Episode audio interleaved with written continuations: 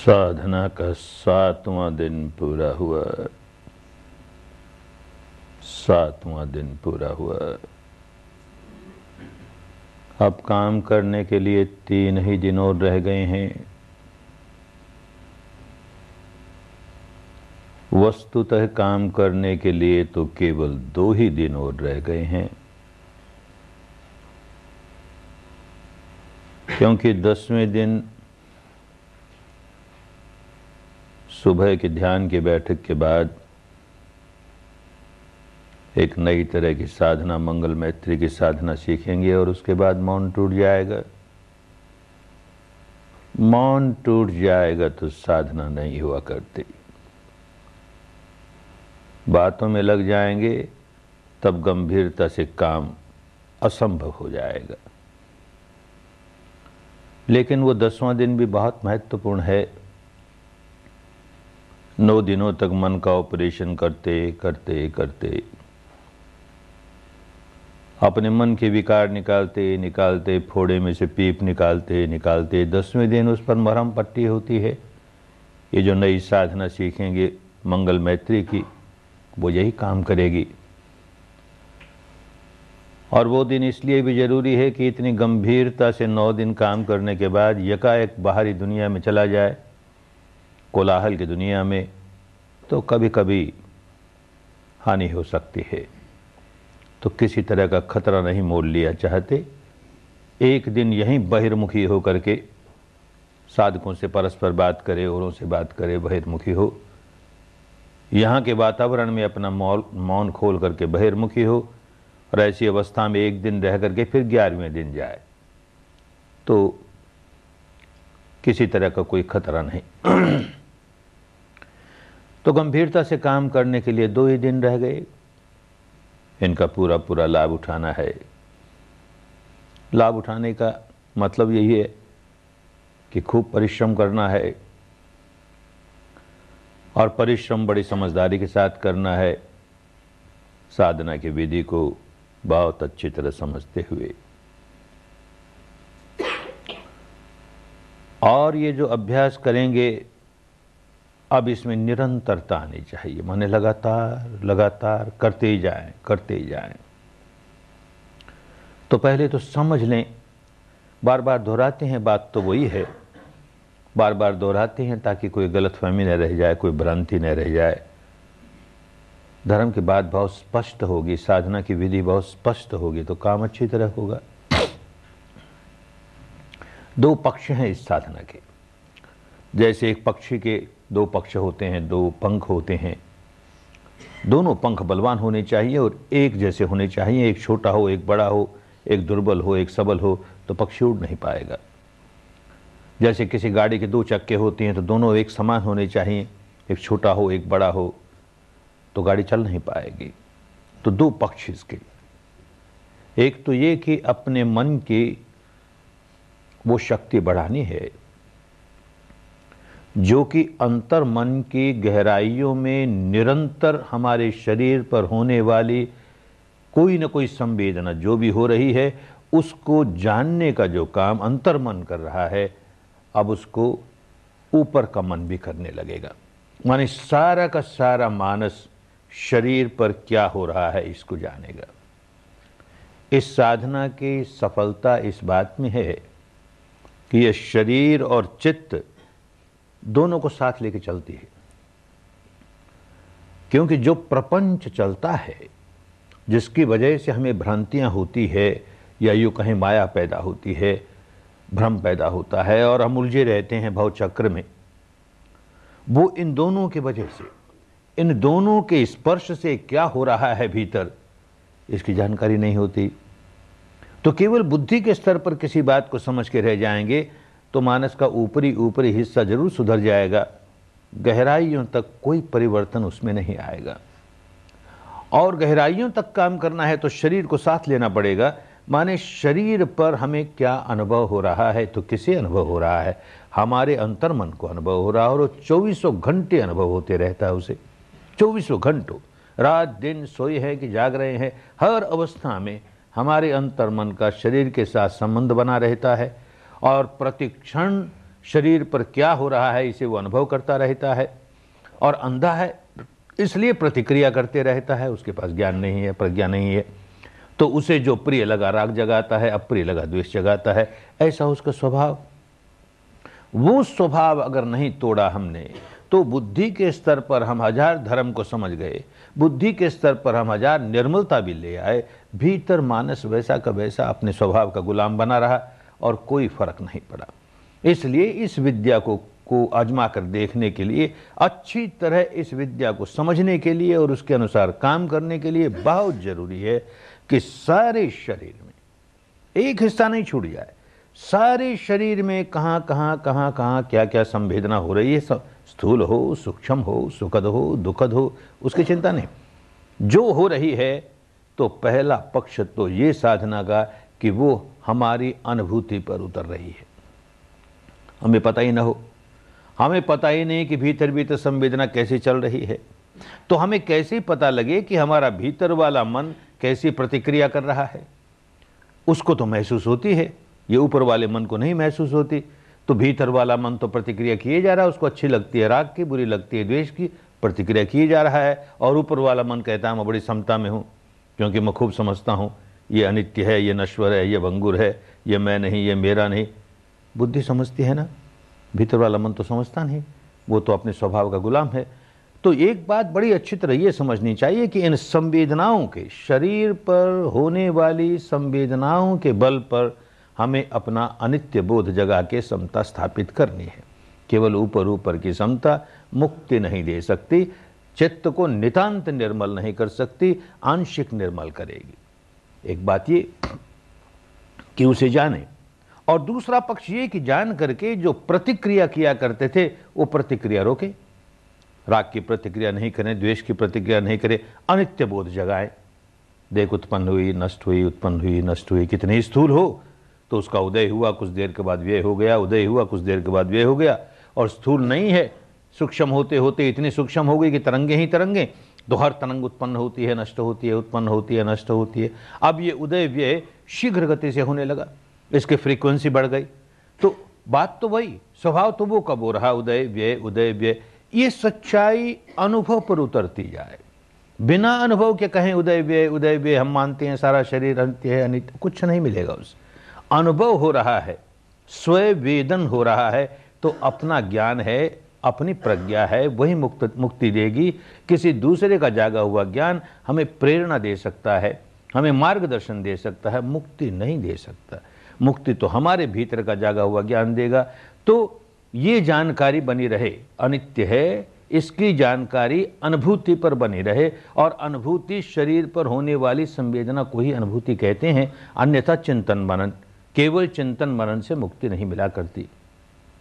थोड़े में समझाई गई यही बात। सब्बे संखर अनिचति यदा पञ्यायपसति अथ निबिन्दति दुःखे। समग्गो विशुद्धिया। ए समग्गो विशुद्धिया। ये विशुद्धि का मार्ग है। चित्त को नितांत विशुद्ध कर देगा, विकारों से विमुक्त कर देगा। क्या मार्ग है? सब्बे संखारा अनिच्य ये सारे संस्कार अनित्य हैं। संस्कार का अर्थ बड़ा बड़ा व्यापक अर्थ है। जैसे धर्म शब्द का अर्थ बड़ा व्यापक है, ऐसे संस्कार शब्द का अर्थ बड़ा व्यापक है। एक तो संस्कार का ये अर्थ जाना उस दिन कि हम जो कर्म संस्कार बनाते हैं, मानस का वो हिस्सा जो प्रतिक्रिया करके कर्म संस्कार बनाता है, उसको संस्कार कहते हैं। वैसे संस्कार शब्द का अर्थ हुआ कुछ निर्माण होना, कुछ बनना, हम बना रहे हैं। हम अपना कर्म संस्कार बना रहे हैं, अपना कर्म बाँध रहे हैं, गर्म के गांठे बाँध रहे हैं, मैल चढ़ा रहे हैं तो ये कर्म संस्कार हुआ। संस्कार का मतलब ये बना, हमने नया कर्म किया। और इस कर्म का जो फल आया, वो फल भी निर्माण हो रहा है, प्रकृति निर्माण कर रही है। जैसा बीज डाला, उसका फल प्रकृति निर्माण कर रही है तो वो जो बने जा रहा है जो कुछ बने जा रहा है इस सारे विश्व में, वो सब अनित्य है अनित्य है अनित्य है। सारे विश्व में जो कुछ बने जा रहा है, वो अनित्य है। उसकी अनुभूति तो बहुत ऊँची अवस्था में जाकर के होगी। आज तो अपने साढ़े तीन हाथ की काया में अनुभूति हो रही है। जो कुछ निर्माण हो रहा है, नष्ट हो रहा है। निर्माण हो रहा है, नष्ट हो रहा है। ये अनुभूति संवेदनाओं के बल पर हमें मालूम हो रही है। ये सारा शरीर प्रपंच, ये सारा चित्त प्रपंच और इन दोनों के संयोग से जो ये संवेदना हो रही है, अनित्य हैं अनित्य हैं अनित्य हैं, सब्बे संखारा अनित्याति यदा पैया ये पश्यति इस सच्चाई को कि ये अनित्य है, ये अनित्य है, इस सच्चाई को प्रज्ञा से देखता है, चिंतनमय प्रज्ञा नहीं। यदा पैया ये पश्यति विपसना वाली प्रज्ञा, माने अनुभूति वाली प्रज्ञा स्वयं अनुभव करके देख रहा है विपसना के द्वारा, अनित्य है अनित्य है अनित्य है, अथ निव्यंदते दुखे। तो ये जो दुख में लोट पलोट लगाने की आदत हो गई थी, सुखद संवेदना आई, सुख में लोट पलोट लगाया दुखद संवेदना आई, दुख में लोट पलोट लगाया तो उसका भोगता भाव कायम रहा। जब तक भोगता भाव कायम है, तब तक दुख ही दुख है। अब उस दुख के बाहर निकलने लगा, उसका निर्वेदन होने लगा। अरे, क्या राग करें इससे अरे, क्या द्वेष करें इससे? ये तो अनित्य है, ये तो अनित्य यूँ अपने दुखों के बाहर निकलने लगा, अपने विकारों के बाहर निकलने लगा, बस, यही मुक्ति का मार्ग है, यही विशुद्धि का मार्ग है। खूब अच्छी तरह समझना है। काम करते करते करते, आरंभ में बड़ी स्थूल स्थूल संवेदनाएँ होती हैं। और फिर काम करते जाएँ, जैसे बताया जाए वैसे करते जाएँ तो किसी को सातवें दिन, किसी को आठवें दिन, किसी को नौवें दिन, किसी किसी को दसवें दिन ऐसी अवस्था होती है कि सारी सघनता पिघल जाती है। कहीं सघनता नहीं है। अब सघनता कहीं नहीं है। तो सारा का सारा शरीर जैसे ठोसपना नहीं रह गया। तरंगे ही तरंगे ही तरंगे ही तरंगे, बाहर भीतर सर्वत्र तरंगे ही तरंगे तरंगे ही तरंगे। शीघ्र गति से उत्पाद व्यय उत्पाद व्यय उत्पाद व्यय ये अनुभूति सारे शरीर में होने लगी। ऐसा जब होने लगता है तो सिर से पाँव तक, पाँव से सिर तक जब मन फेंटा लगाता है, चक्कर लगाता है, तब जहाँ जाए, जब जाए, जहाँ जाए, वहीं उसको उदय व्यय उदय व्यय उदय व्यय महसूस होने लगता है। कोई स्थान ऐसा नहीं कि जो मूर्छित हो, कोई स्थान ऐसा नहीं कि जहाँ रुक करके उदय व्यय की अनुभूति की जाए, गया की अनुभूति हुई उदय व्यय की, गया की, क्योंकि तरंग ही तरंग रह गया। सब्बो लोको पकंपितो पकंपितो केवल प्रकंपनी प्रकंपन केवल तरंगे ही तरंगे, लहरें ही लहरें और कुछ नहीं। इस अवस्था पर पहुँचता है, मानो सब कुछ भंग, जितना भी स्थूलपना था सारा भंग हो गया। ऐसी अवस्था पर पहुँचे तो उसकी एक, उसका एक विवरण, अनुभूति की बातें हैं सारी। यत्तु यत्तु सम्मसते। खन्दानङ्गयुदयव्ययं उदयव्ययं लभते पीतिपामोजम् अमतं तं पजानतं अमतं तं विजानतं। यतो यतो, जहाँ जहाँ, जब जब, ये फेंटा लगाता है ना सिर से पाँव पाँव से सिर सिर से पाँव तो जहाँ जहाँ, जब जब सम्मस्ततो सम सर, सम्मर्शन होता है स्पर्श होता है। मन जहाँ गया और स्पर्श किया तो कैसे स्पर्श होता है? जागृति के साथ होश के साथ स्मृति के साथ सम्यक स्मृति के साथ जहाँ स्पर्श होगा जहाँ स्पर्श होगा तो वहाँ सारे खंडों में उदय व्यय उदय व्यय उदय व्यय ये अनुभूति होगी। पाँच स्कंद होते हैं एक तो शरीर का स्कंद तो शरीर में तो ये वेदना है, इसलिए मालूम होता है उदय व्यय उदय व्यय। ये किसको मालूम होता है? शरीर को नहीं मालूम होता। है शरीर और चित्त दोनों जुड़ते हैं, तब मालूम होता है, अन्यथा नहीं मालूम होगा। जहाँ चित्त नहीं है, वहाँ संवेदना नहीं मालूम होती। स्पर्श हुई तो वेदना हुई फस या वेदना। जहाँ जहाँ जहाँ जहाँ मन गया, वहाँ वहाँ वहाँ वहाँ संवेदना मालूम हो रही है। ये चारों स्कंद मानस के विज्ञान, जान लिया, संज्ञा, उसने बावलेपन से भी व्याख्या की, उसका मूल्यांकन किया, अच्छी है, बुरी है, सुखद है, दुखद है, और जैसे जैसे इस विद्या में पकते चले जाएँगे, यही मूल्यांकन करने वाली संज्ञा अब ठीक से मूल्यांकन करने लगेगी। पहले तो कहती थी, बहुत अच्छा है, बहुत बुरा है, अब कहेगी अनित्य है। तो वो अनित्य संज्ञा बन जाएगी। अरे, अनित्य है अनित्य है, जो है सो अनित्य है। सचमुच उसे अनुभव होने लगा ना, और बात समझ में आने लगी तो प्रज्ञा बन गई वो। वही संज्ञा प्रज्ञा बन गई। वेदना है, उत्पाद होता है, व्यय होता है, और ये संस्कार है, उत्पाद होते हैं, व्यय होते हैं। प्रतिक्रिया हुई, समाप्त हुई, फिर होश आ गया। प्रतिक्रिया हुई, समाप्ति फिर होश आ गया। ये पाँचों के पाँचों स्कंद, इनमें उदय, व्यय उदय, व्यय, उत्पाद व्यय उत्पाद, व्यय, सारी जगह, जहाँ जाए तो सारे शरीर में फेंटा लगाते हुए, जहाँ जाए वहीं उदय व्यय, जहाँ जाए वहीं उदय व्यय। ऐसी अवस्था आ गई तो लबते पीति पामोजन तो शरीर में जो भारीपन है आरंभ करते ही काम कितनी पीड़ा मालूम हुई, कितना भारीपन मालूम हुआ, कितना दुखाव, कितना तनाव, कितना खिंचाव। ये जब ऐसी अवस्था आने लगती है, सारा भारीपन दूर होते चले जाता है। भारीपन शरीर का नहीं होता, लगता है शरीर का भारीपन है। भारीपन हमारे विकारों का है। जैसे जैसे विकार निकलते चले गए वैसा वैसे हल्कापन आना शुरू हो गया, तनाव दूर होता चला गया। तो भीतर ही भीतर बड़ा पुलक रोमांच। तो उसी को उन दिनों की भाषा में कहा, प्रीति प्रमोद। आज की भाषा में कहें तो बड़ा आनंद बड़ा आनंद।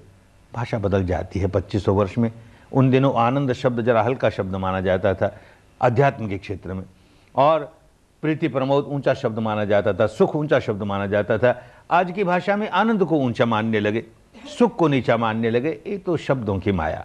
हमें उससे लेन देन नहीं, ऐसी अनुभूति होती है। उसे ये कहें कि आनंद, बहुत आनंद बहुत आनंद हुआ। लेकिन ये जो बहुत आनंद हुआ, बहुत आनंद हुआ, साधक समझदार नहीं होगा तो वहीं अटक जाएगा। बस मिल गया, इसी के लिए तो सारा काम कर रहे थे। हमें तो मिल गया, आत्मानंद मिल गया, परमानंद मिल गया, ब्रह्मानंद मिल गया, मोक्षानंद मिल गया मुखानंद मिल गया मुखानंद मिल गया। एकदम रुक जाएगा। अरे, बीच की धर्मशाला है। अभी तो अंतिम क्षेत्र अंतिम अवस्था पर पहुँचने में बहुत लंबा बाकी है रास्ता, और यही अटक गए। उसको ये समझता रहेगा कि ये भी अनित्य है। कितना ही आनंद अनुभूत हो रहा है, पर शरीर और चित्त से संबंधित ही है।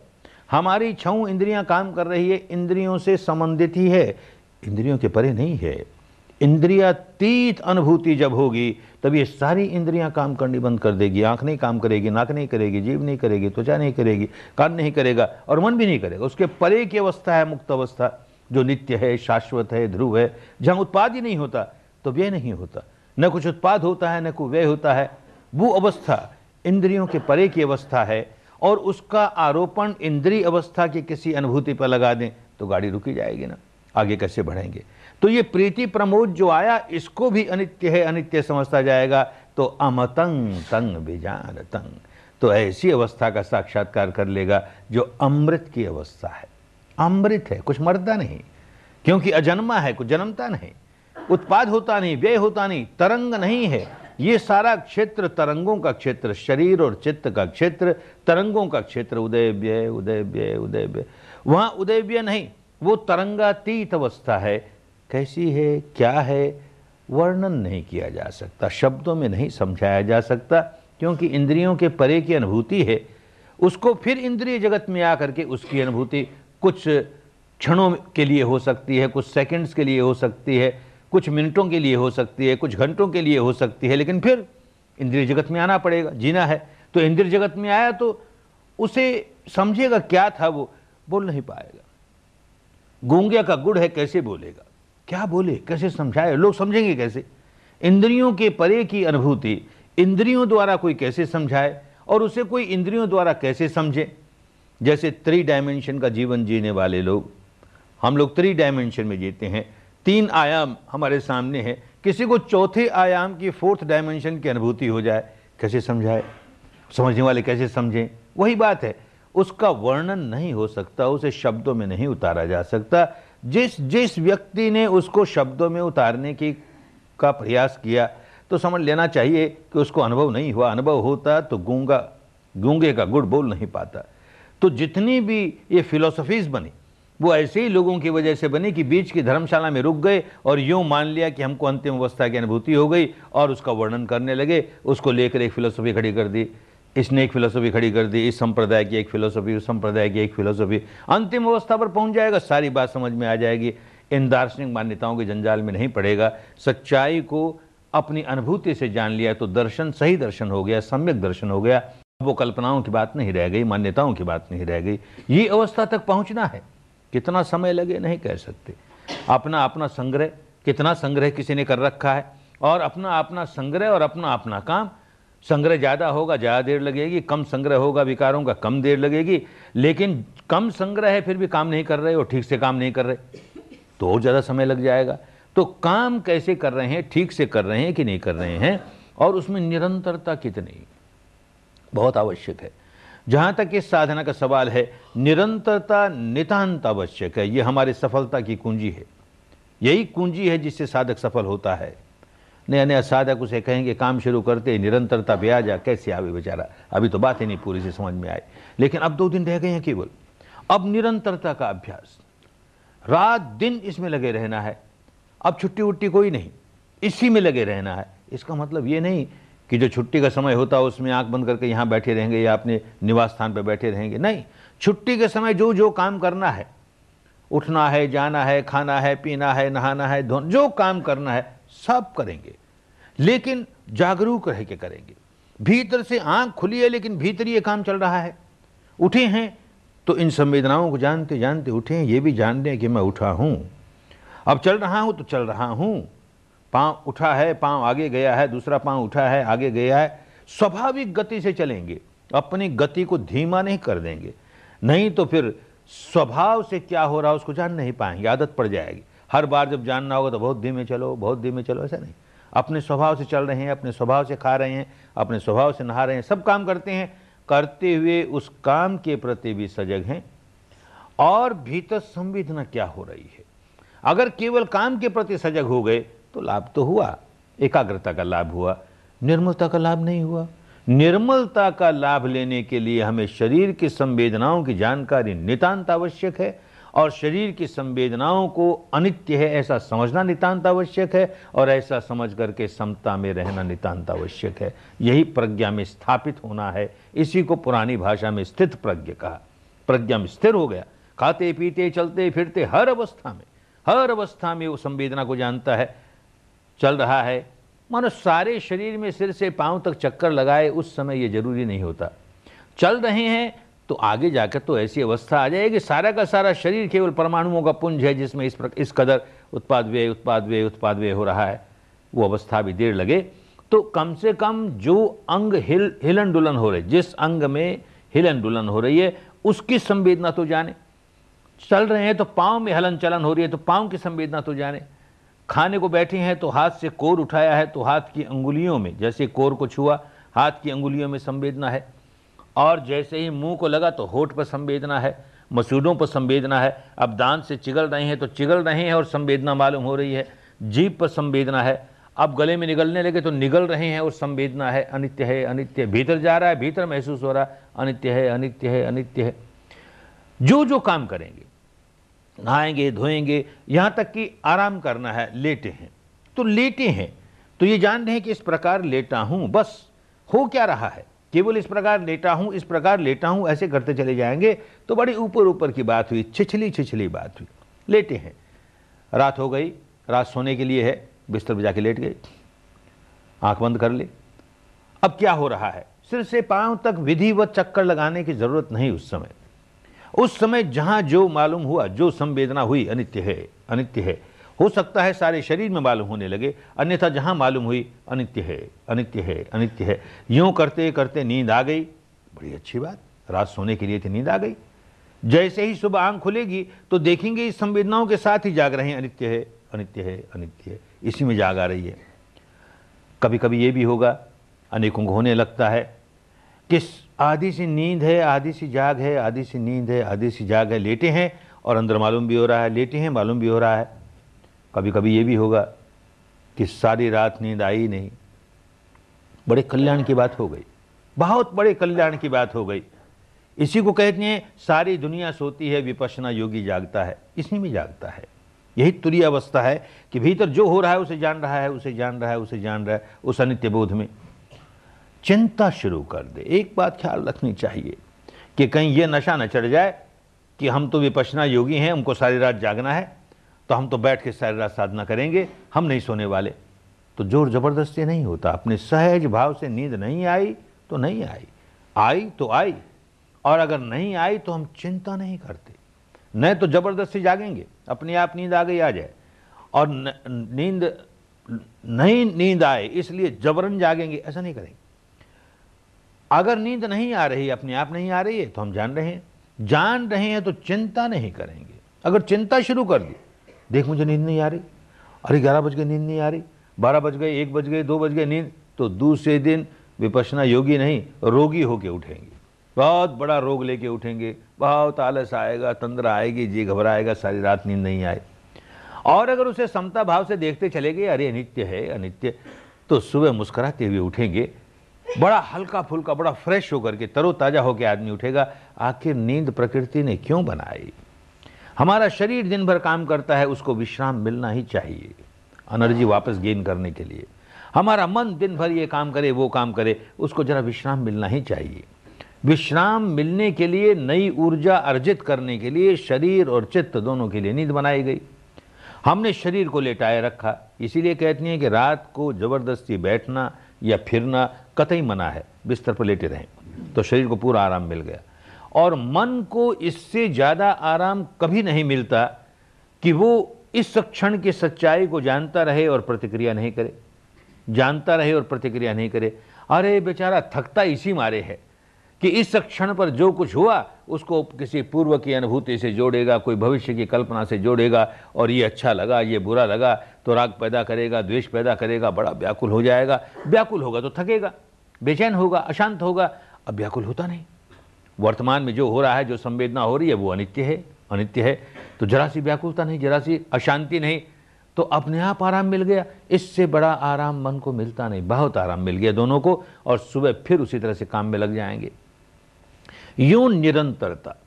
ये अभ्यास की निरंतरता बड़ी कल्याणकारिणी बड़ी कल्याणकारिणी है। बड़ी समझदारी के साथ काम करें और बाकी बचे हुए दो दिनों का इस प्रकार उपयोग करें कि चलते, फिरते, खाते, पीते, हर अवस्था में जब ध्यान में बैठे हैं तो बैठे बैठे।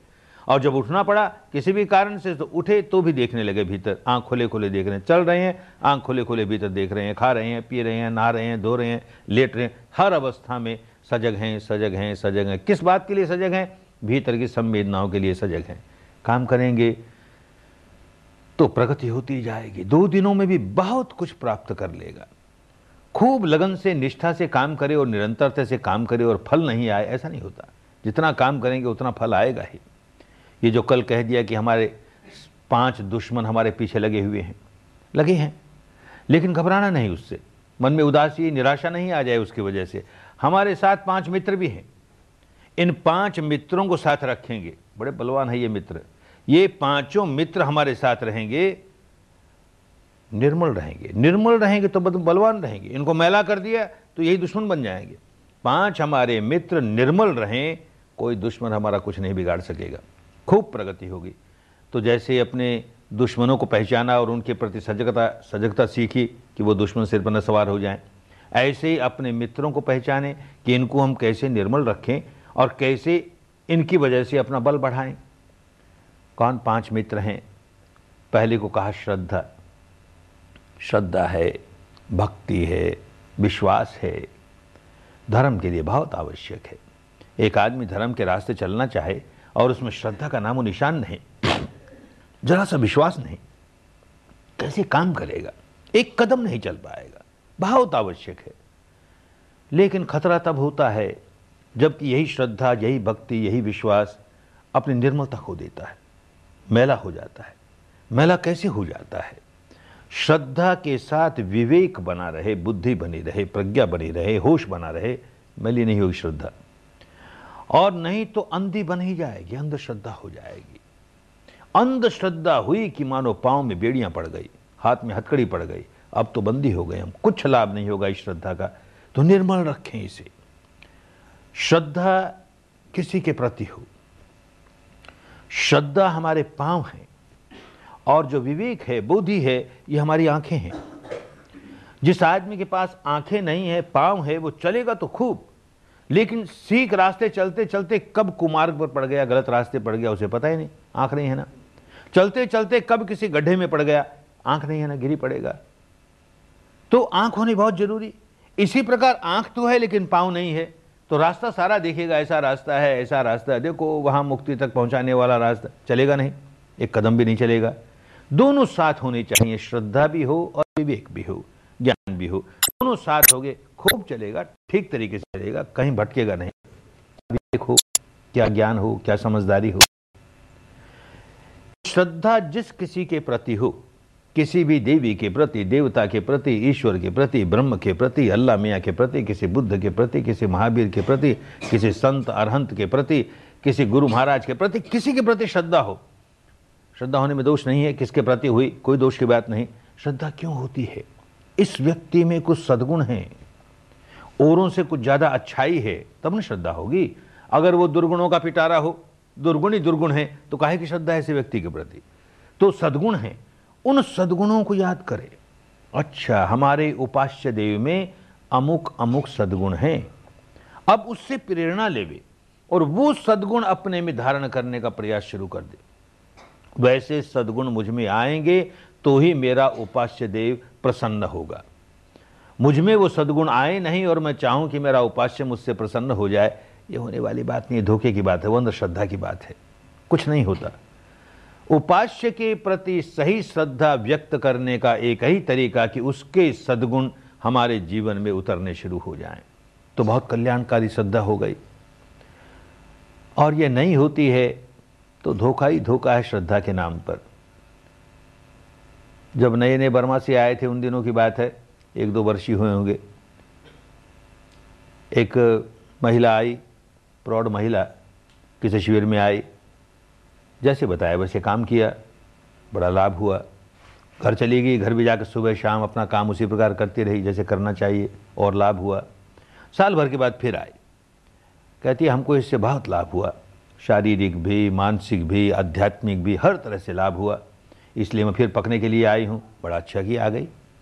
लेकिन क्या करूँ, मेरे मन में एक बार बार शंका उठती है, और उसकी वजह से घबराहट होती है। क्या शंका है? तो कहती है, शंका ये है कि मैं तो बहुत भक्ति मार्गीय परिवार में जन्मी और मेरा सारा भूतकाल भक्ति मार्ग में ही बीता। अब भी भक्ति मार्ग के प्रति बड़ी श्रद्धा है और डर लगता है कि ये तो ज्ञान का मार्ग है और ज्ञान मार्ग पर चलूँगी तो भक्ति छूट जाएगी। छूट जाएगी तो बड़ा अनर्थ हो जाएगा। तो ये डर लगता है। हमने कहा, नहीं नहीं, तुम्हारी भक्ति भक्ति नहीं छूटेगी। तुम्हारी भक्ति और पुष्ट हो जाएगी। काहे घबराती हो? नहीं नहीं, ये तो कहने की बात है। मैं एक शिविर में रह चुकी, आपके प्रवचन भी सुन लिए, सारी बात भी समझ में आ गई। भक्ति का इससे कुछ संबंध नहीं है। अरे, है। नहीं माने तो हमने कहा, तुम में भक्ति नहीं है, इसलिए ऐसी डरती हो। कहते हाँ भक्ति नहीं है। हाँ तुम में श्रद्धा नहीं, भक्ति नहीं, विश्वास नहीं। तो कहती, कैसी बात करते हो? हमने कहा, तुम्हारा कोई देवी, देवता के प्रति, जिसके प्रति तुमको बहुत भक्ति है, कभी उसके मनोती मनाती कि नहीं? अपने यहाँ मनोती मनाते हैं लोग। जो अपनी उपास्य देवी हो, देवता हो, कोई हो, मेरा ये बच्चा बहुत बीमार हो गया। हे देवी जी, हे देवता जी, इस बच्चे को ठीक कर दे। इसे ठीक कर दे तो तुम्हें पाँच रुपये का प्रसाद चढ़ाऊँगी। ऐसी मनोती मनाती हो ना? तो कहती मनाती हूँ बार बार मनाती हूँ तो हमारे यहाँ प्रथा है। अरे तो तुझे अपने देवी पर, देवता पर पाँच रुपये का भी इतबार नहीं ना? पहले ठीक कर मेरे बच्चे को, तब प्रसाद चढ़ाऊँगी पाँच रुपये का, पहले नहीं चढ़ाने वाली। अरे तुझको पाँच रुपये का विश्वास नहीं, और कहते मेरा विश्वास तोड़वा दोगे? कहाँ विश्वास तुम्हारे में? काय की भक्ति? ये तो भिखमंगन भक्ति है, बनिए वाली भक्ति है। इस हाथ दे तो उस हाथ ले, पहले दे, फिर ले। क्या मिलने वाला है ऐसी भक्ति से? निकम्मी हुई ना? जहाँ भक्ति सकाम हुई, कि हमको बांधने वाली हो गई। जहाँ निष्काम हुई, निष्काम इस माने में कि केवल गुण याद आ रहे हैं। और वो गुण हमारे जीवन में उतर रहे हैं कि नहीं उतर रहे उतर रहे कि नहीं उतर ये देखते गए, बड़ी कल्याणकारिणी भक्ति हो गई। किसी के प्रति भक्ति हो, उससे फ़र्क नहीं पड़ता। किसी व्यक्ति को विष्णु के प्रति भक्ति हुई, अरे, बड़े कल्याण की बात हुई, विष्णु के प्रति भक्ति हुई। लेकिन नहीं समझता है तो उसे अंधभक्ति बना लेता है। और अंधभक्ति बना लेता है तो सुबह सुबह उठ करके बस केवल पाठ करता है। शांता कारंग भुजग सहनंग इत्यादि इत्यादि पाठ करता है, बड़ा खुश होता है। हमारे विष्णुदेव बड़े खुश हो जाएँगे क्योंकि हमने पाठ कर लिया, इनका स्तुति कर ली इनकी। समझे नहीं, क्या कर रहे हैं? 2000 वर्ष पहले भारत में एक ऐसी परंपरा साहित्यकारों ने चलाई। ऐसे साहित्य का निर्माण किया, एक परंपरा चल पड़ी, एक हवा बहती है तो सभी साहित्यकार उस हवा में बहने लगते हैं। इस संप्रदाय का हो, चाहे उस संप्रदाय को फ़र्क नहीं पड़ता। तो ऐसी एक हवा बही साहित्य की, कि जहाँ कोई बात कहनी हो तो उसे सीधे सीधे अभिधा में नहीं कहें सीधी सीधी भाषा में नहीं कहें, उसको लक्षणा की भाषा में हमारे संकेत की भाषा में, इशारे की भाषा में कहें तो संकेतों में बात समझाई जाए। क्यों चली ये कह नहीं सकते, लेकिन खूब चली। इसी संकेतों की भाषा की बात है। विष्णु है। विष्णवे प्रभु विष्णुवे। अनंत है। हमारा उपास्य देव ऐसा है। अनंत है। अनंत वैभवशाली है। ये उसकी विशेषता है। कितना वैभवशाली है? तो इन संकेतों की भाषा में समझाया गया, क्षीर सागर में निवास करता है। दूध के समुद्र में रहने वाला व्यक्ति, अरे, उसके वैभव का क्या ठिकाना? बहुत वैभवशाली है। और उसका वैभव पुष्ट करने के लिए बताया कि लक्ष्मी उसका पाँव चांपती है। अरे, जिसका पाँव लक्ष्मी चांपे, उसके वैभव का क्या ठिकाना? तो एक और तो ये उपास्य देव इतना वैभवशाली है। और दूसरी ओर शांता कारण, उसके चेहरे पर शांति ही शांति। जहाँ लोगों के पास धन आता है, वैभव आता है, चेहरे पर शांति नहीं आती। बड़ा गर्व होता है, बड़ा घमंड होता है तो बड़ा तनाव आता है। शांति काहे की? अशांत हो जाता है। इसको देखो, शांत है। और संकेतों की भाषा में बताया गया, भुजग शयनंग काले नाग पर सोया है, सिर पर नाग मंडरा रहे हैं, फन उठाए। फिर भी शांति है शांता कारण भय नहीं है।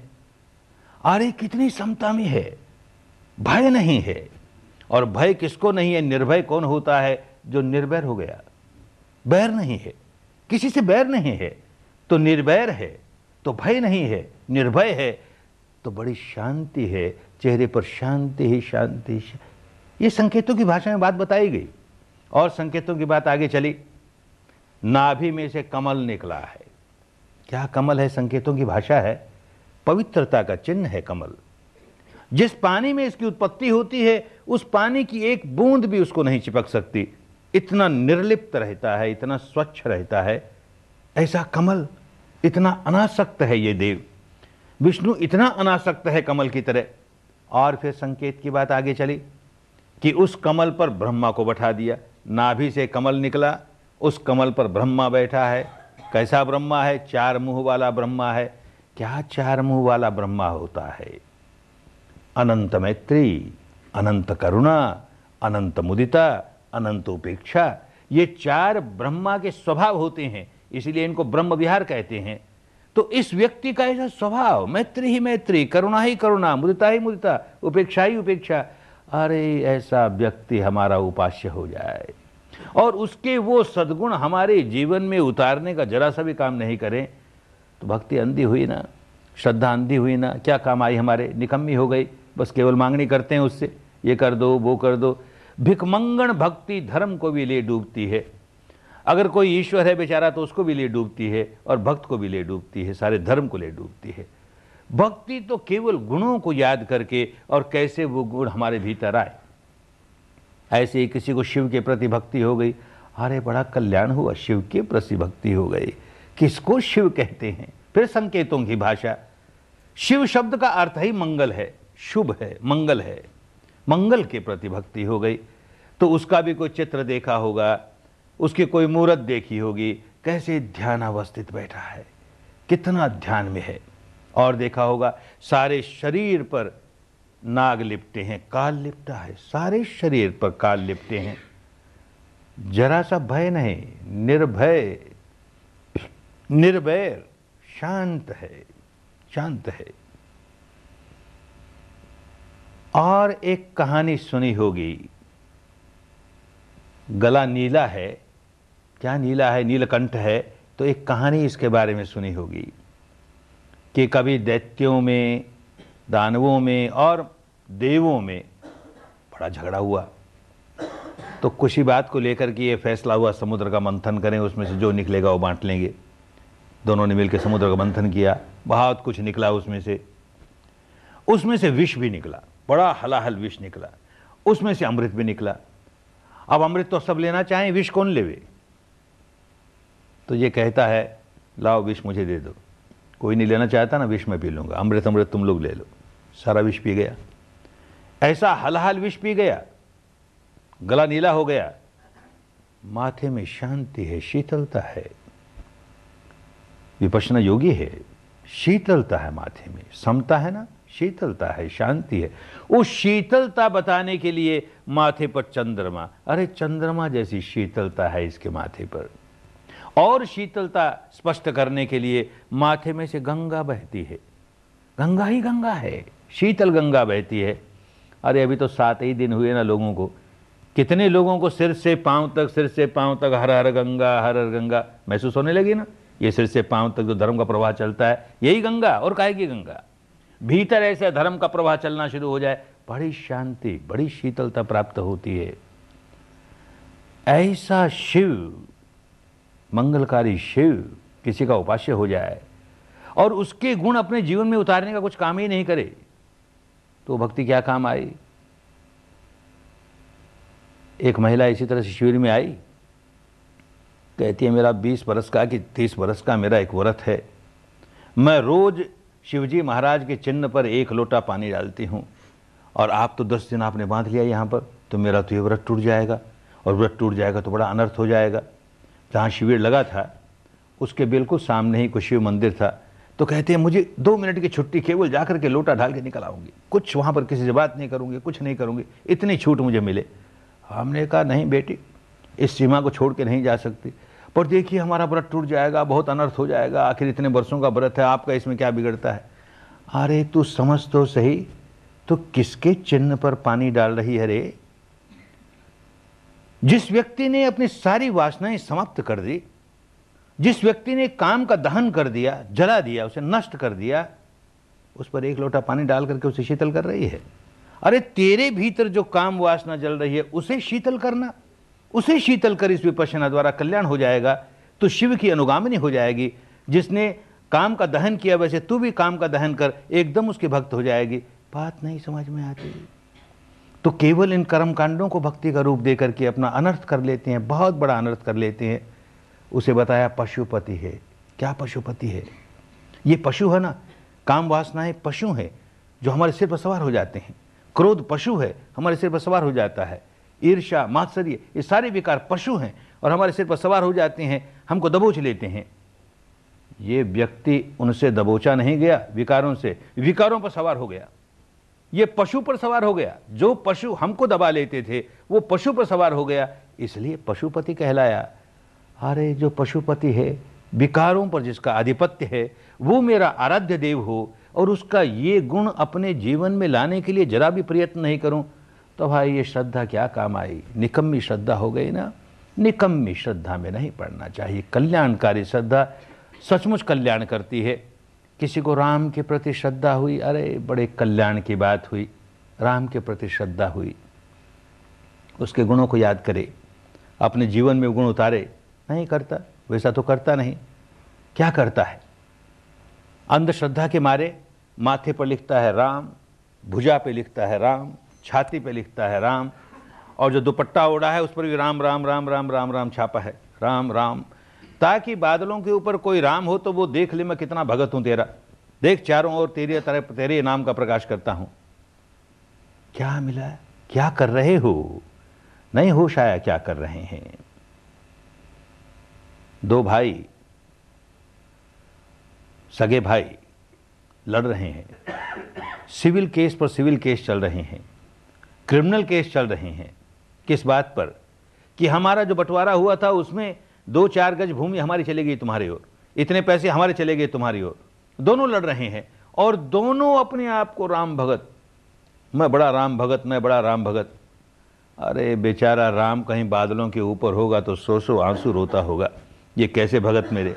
मेरे जीवन का आदर्श अपने जीवन में उतारने का जरा सा काम नहीं करते। ऐसा व्यक्ति कि बाप उसे कहता है, राजपाट छोड़ के जंगल चला जा। तेरा छोटा भाई राज करेगा। कितना प्रसन्न है। मेरा छोटा भाई राज करेगा। हम जंगल में मंगल मनाएँगे। विद्रोह कर सकता था ना? सारी प्रजा उसके साथ थी। धरा रह जाए बाप, धरा रह जाए भाई, राज हमारा है, हम राज करेंगे। नहीं ना? मेरा छोटा भाई राज करे। मेरा छोटा कितनी प्रसन्नता है मन में। और चला गया जंगल में। वनवास में चला गया। और छोटे भाई को जब पता लगा आने पर कि अरे, बड़े भाई को निकाल दिया गया। ये तो बड़ी गलत बात हुई। उसका अधिकार है। तो उसके पीछे पीछे जंगल में पहुँचता है और कहता है, ना ना ना, ये बाप का दोष था, बाप की आज्ञा गलत थी। अधिकार तुम्हारा है, तुम बड़े हो। राजगद्दी तुम्हारी है, राजमहल का सारा ऐश्वर्य तुम्हारा है। मैं जंगल में रहूँगा चौदह वर्ष तक और तुम्हें राज करना पड़ेगा। दो भाई लड़ रहे हैं। किस बात पर लड़ रहे हैं? कि ये सारा राज्य वैभव तू संभाल। ये सारा राज्य वैभव तू भोग। मनुष्य जाति के इतिहास में दूसरा उदाहरण नहीं ऐसा। दो भाई यूँ लड़ रहे हैं कि तू संभाल।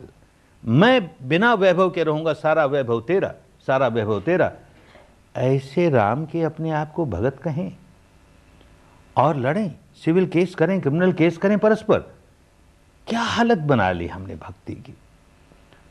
और राम को फिर कहें कि ये तो ईश्वर का अवतार है, जगदीश्वर है, घटघटवासी है, सर्वज्ञ है, सर्वशक्तिमान है, सर्वेश्वर है। अरे बेचारे ईश्वर की मट्टी पलित कर दी। भक्ति को बिगाड़ करके अगर कोई ईश्वर है तो उसकी मट्टी पलित कर दी। कैसा ईश्वर बनाया हमने? पश्चिम का एक संत कहता है कि ईश्वर ने जब मनुष्य का निर्माण किया तो अपनी सकल सूरत में निर्माण किया मनुष्य का। हमें तो यूँ लगता है भाई, मनुष्य ने जब ईश्वर का निर्माण किया तो अपनी इच्छाओं के अनुसार अपनी शक्ल सूरत में निर्माण किया। जाकी रही कामना जैसी, प्रभु मूरत गढ़ लीनी तैसी। वैसा एक ईश्वर खड़ा कर लिया, जो मेरी कामनाओं की पूर्ति कर सके। मैं जो चाहूँ, वो पूरा कर दे। मैं जो चाहूँ, सो पूरा कर दे। अपनी जैसा निर्माण करेगा। मैं जैसा हूँ, उसी तरह का निर्माण करूँगा ईश्वर का। और किस तरह का करूँगा? कोई ऐसा गोइन का हो, बावला गोइन का हो, अहंकार का पुतला उसे अपना नाम बड़ा प्यारा लगे। उसी का नाम चारों ओर खूब फैले। रोज अखबारों में गोइनका गोइनका रेडियो पर गोइनका गोइनका टीवी पर गोइनका गोइनका और गोइनका के नाम के मंदिर बने। गोइनका की मूर्तियाँ स्थापित हो जाए, और लोग झूम झूम के नाचे, हर एक गोइनका हर एक गोइनका यो नाचें। तो ये बावला गोइनका फूल के कुप्पा हो जाए। अरे, क्या कहना। ऐसा बावला गोइनका जब किसी ईश्वर का निर्माण करेगा तो बावले ईश्वर का ही निर्माण करेगा। क्योंकि वो यही समझता है कि खुशामद से ही मैं खुश होता हूँ, झूठी खुशामदों से मैं खुश होता हूँ तो जो ईश्वर है वो भी झूठी खुशामदों से ही खुश होगा। उसको भी अपना नाम बड़ा प्यारा होगा, इसलिए बार बार बार बार इसका नाम लो, हर तरह से, हर तरह से उसको खुश करो किसी तरह से। अरे, करने वालों ने यह नाम का रटना, नाम का जब क्यों करवाया? चित्त नहीं एकाग्र होता। नहीं एकाग्र होता विपचना लुप्त हो गई देश से। तब क्या करे? तो अच्छा मन ही मन किसी शब्द का उच्चारण कर। तो जो तेरा उपास्य है, जिसके प्रति श्रद्धा है, उसी का बार बार बार बार बार बार नाम लिए जा, चित्त एकाग्र हो जाएगा। चित्त एकाग्र करने का एक आलंबन, एक साधन था। और अब इसका भक्ति के रूप में, अंधभक्ति के रूप में क्या उसका अर्थ ले लिया? कि खुश हो जाएगा। नाम सुनेगा तो खुश हो जाएगा। मरते वक्त कोई अजामील अपने मुँह से नारायण कह देगा। बस काम बन गया। उसने नारायण कहा, और ये बादलों के ऊपर जो नारायण बैठा है, उसने अपने दूत भेज दिए। ले आओ उसको स्वर्ग में। उसने नारायण कहा, ना, उस बावले को ये नहीं पता। इसने नारायण कह के मुझे बुलाया कि नारायण कह के अपने बेटे को बुलाया। इतना भी नहीं पता उसे। और दूत भेजता है, अरे बेचारा, ईश्वर ऐसा है कि नहीं? हमने ऐसे ईश्वर का निर्माण कर लिया। कैसा अहंकार का पुतला होगा? कैसा अहम भावी आत्मभावी होगा? कि उसको अपना नाम बड़ा प्रिय लगता है। मेरा कोई नाम ले ले, मेरा कोई नाम ले ले। अरे तो तूने संसार निर्माण किया, तेरा निर्माण किया हुआ। हर व्यक्ति को ऐसा यंत्र जैसा बना देता कि वो दिन भर केवल तेरा नाम ही लेता रहता तो खुश रहता ना। क्या कर लिया हमने? बेचारे, ईश्वर का अमूल्यन कर लिया। इसके साथ साथ धर्म का अमूल्यन कर लिया। गुण याद करें, वैसे गुण अपने जीवन में आए, बड़ा कल्याण हो जाए। वैसा नहीं आए तो अंधभक्ति बड़ी खतरनाक बड़ी खतरनाक। किसी को कृष्ण के प्रति भक्ति हुई। बड़े कल्याण की बात हुई, कृष्ण के प्रति भक्ति होने में दोष थोड़ी है कैसी भक्ति? कैसी भक्ति? तो कृष्ण कहता है कि मुझको कैसे भक्त प्रिय है? माने मुझको किस तरह की भक्ति चाहिए? क्या कहता है? अन्नपेक्ष शुचिर दक्ष उदासीनो गत व्यथ गत व्यथ सर्वारंभ परित्यागी यो मद भक्त समय प्रिय। यो मद भक्त समय प्रिय मुझको ऐसा भक्त प्रिय है, कैसा भक्त प्रिय है? अनपेक्ष है। जिसकी सारी अपेक्षाएँ समाप्त हो गई, जिसकी सारी कामनाएँ समाप्त हो गई, सारी तृष्णाएँ समाप्त हो गई, तणहा नंग खय मत जगा तृष्णा को जड़ से उखाड़ के फेंक दिया। ऐसा भक्त मुझे प्रिय है। अनपेक्ष है। शुचि शुद्ध रहता है। चित्त को शुद्ध रखता है, मैल होते ही फिर शुद्ध कर लेता है। मैल आया कि शुद्ध कर लिया, इस काम में दक्ष हो गया। सुचिर दक्ष है। और कैसे दक्ष हो गया? उदासीनो उन दिनों की भाषा थी, आज तो उदासी। कोई का बहुत मायूसी आ जाए तो कहें उदास हो गया। उन दिनों की भाषा में नहीं, उदासी माने समता में। समता में स्थित है। उदासीनो समता में स्थित है तो गतव्यथ है। व्यथा का नामो निशान नहीं। अथ निबिंदती दुखे। दुख वुख नहीं है अभी। जो व्यक्ति समता में आ गया, उसको दुख नहीं है। कैसे आया समता में? सर्वारंभ परित्यागी। आरंभ होने ही नहीं देता। संधिंग विदिता संधि हुई और जहाँ आरंभ शुरू हुआ राग का, वहीं रोक लगा लेगा। शरीर और चित्त की संधि हुई और जहाँ वेदना जागी और वहीं राग नहीं जागने देगा। द्वेष नहीं जागने देगा। आरंभ होने ही नहीं देगा। सर्व आरंभ परित्यागी। ऐसा भक्त मुझे प्रिय है जो विपक्षी है, जो अपने भीतर विकार नहीं जागने देता, जो अनासक्त है, ये तो कृष्ण कहता है ना। लेकिन भगत कहता, हमको ऐसा ईश्वर नहीं चाहिए। हमको तो ऐसा ईश्वर चाहिए कि हम घंटी बजा दें और वो खुश हो जाए। हमको तो ऐसा ईश्वर चाहिए कि हम घंटी बजा दें और वो खुश हो जाए। हम उसका नाम ले लें और खुश हो जाए और हमारी सारी कामनाएँ पूर्ति कर दे। कहाँ उलझ गए? भक्ति को कहाँ ले गए? क्या हालत कर दी? किसी को ईसा मसीह के प्रति भक्ति जागी। अरे बड़े कल्याण की बात। कैसा संत। संतों में संत शिरोमणि। कैसा संत। कितनी मैत्री उस व्यक्ति में। कितनी करुणा, कितनी सद्भावना। किसी व्यक्ति में सचमुच गहराइयों तक मैत्री, करुणा, सद्भावना है या नहीं? गहराइयों तक उसके मानस की क्या अवस्था है? इसको जांचने का तरीका मृत्यु के समय उसका चित्त कैसा है? क्योंकि मृत्यु के समय कोई न कोई गहरे चित्त का संस्कार उभर कर ऊपर आएगा। ये कुदरत का बंधा बंधाया नियम है, क्योंकि अब आगे जन्म मिलना है तो कोई पत्थर के लकीर वाला संस्कार उठे और आगे धकेल के नया जन्म देवे। तो क्या उसके पास संस्कार है? क्या है इस व्यक्ति के पास? जैसे और संतों का होता है, अनेक लोग दुश्मन हो गए। तो हत्या की तड़पा तड़पा के हत्या की सूर्य पर चढ़ा दिया। हाथों में कील ठोंक दी, पाँव में कील ठोंक दी, सिर में कील ठोंक दी। तड़पता है। तड़प तड़प के मर रहा है। इतनी तड़पन, इतना दुख, लेकिन क्रोध का नामो निशान नहीं। द्वेष का नामो निशान नहीं। मरते मरते भी मैत्री जागती है, करुणा जागती है, और किनके प्रति जागती है? उन्हीं के प्रति, जिन्होंने ये हालत बनाई है। अरे, इनको अपने किए का दंड न भोगना पड़े रे। इनको अपने किए का दंड न भोगना पड़े रे। ये बड़े अबोध हैं। ये जानते नहीं कर क्या रहे हैं। बड़े अबोध है रे, बड़े। कितनी मैत्री, कितनी करुणा। और हम अपने आप को ईसा मसीह के भक्त कहें और अपने भीतर मैत्री, करुणा जगाने का जरा सा भी काम नहीं करें तो कैसी भक्ति हुई ये? क्या कल्याण करेगी हमारा? नशा ये है भक्ति का कि हमको बहुत विश्वास है ईसा मसीह पर। क्या विश्वास है? कि ये विश्वास है कि वो ईश्वर पुत्र था। अरे होगा, वो ईश्वर पुत्र था इसका सर्टिफिकेट तुम्हारे पास माँगता है वो। तुम टेस्टिमोनियल दोगे, प्रमाण पत्र दोगे तो बड़ा खुश हो जाएगा। देखो, इस आदमी ने भी मान लिया कि मैं ईश्वर पुत्र हूँ। इस आदमी ने मान लिया मैं ईश्वर कहाँ उलझ गए? अरे, ईश्वर पुत्र था, इसमें संदेह कहाँ? रत्ती भर भी संदेह नहीं। आखिर क्या ईश्वर होता है? सत्य ही तो ईश्वर है, प्रेम ही तो ईश्वर है, करुणा ही तो ईश्वर है, मैत्री ही तो ईश्वर है, पवित्रता ही तो ईश्वर है, और ये व्यक्ति सत्य का पुतला ये व्यक्ति मैत्री का पुतला, करुणा का पुतला, पवित्रता का पुतला तो ईश्वर का पुत्र हुआ ना? और क्या ईश्वर का पुत्र होता है? ऐसे हम भी बने, तब तो कल्याण की बात हुई। ऐसा हम बनने के लिए कुछ नहीं करें। और केवल ये कहें कि हमको विश्वास है, वो ईश्वर का पुत्र है। क्या मिल गया? कहाँ उलझ गए? ऐसे ही किसी को महावीर के प्रति श्रद्धा हुई। अब बड़े कल्याण की बात हुई। भगवान महावीर के प्रति श्रद्धा हुई। लेकिन नहीं होश रहता है तो क्या करता है? भगवान महावीर की एक बहुत बढ़िया, बहुत कीमती संगमरमर की मूर्ति बनाई। एक संगमरमर का बहुत अच्छा मंदिर बनाया। लाखों रुपये लगाए। और फिर नमस्कार करके कहता है, महाराज, इतना तो आपके लिए कर दिया।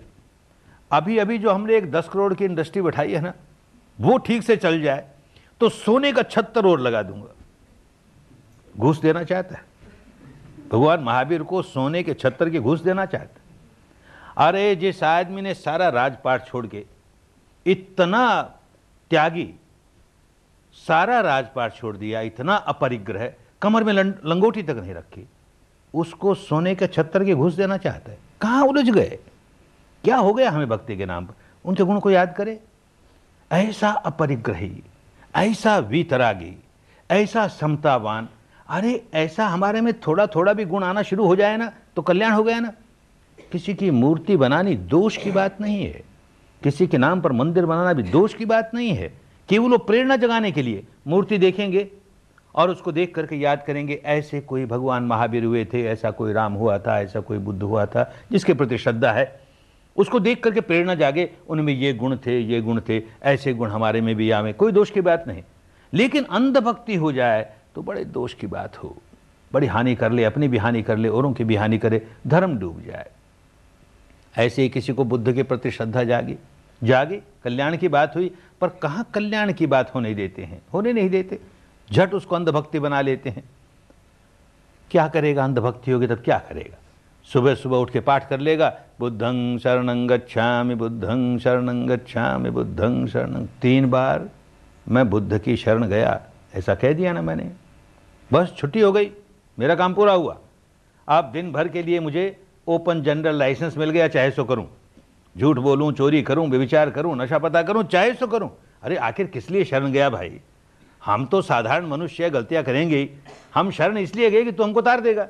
हम हज़ार झूठ बोलेंगे, हज़ार व्यविचार करेंगे, हज़ार हत्या करेंगे, फिर भी तू उतार देगा। इसलिए तेरे शरण आए। अरे, बात नहीं समझे ना, क्या शरण आए? वो व्यक्ति खूब जानता था कि भक्ति अंधभक्ति बनेगी और बहुत हानिकारक हो जाएगी तो बार बार समझाता था बार बार समझाता था। गौतम शरणम गच्छामी नहीं कहने दिया ना, किसी को नहीं कहने दिया। गौतम बुद्ध की शरण जाऊँगा, ये भी नहीं कहने दिया। बुद्धं शरणं गच्छामि।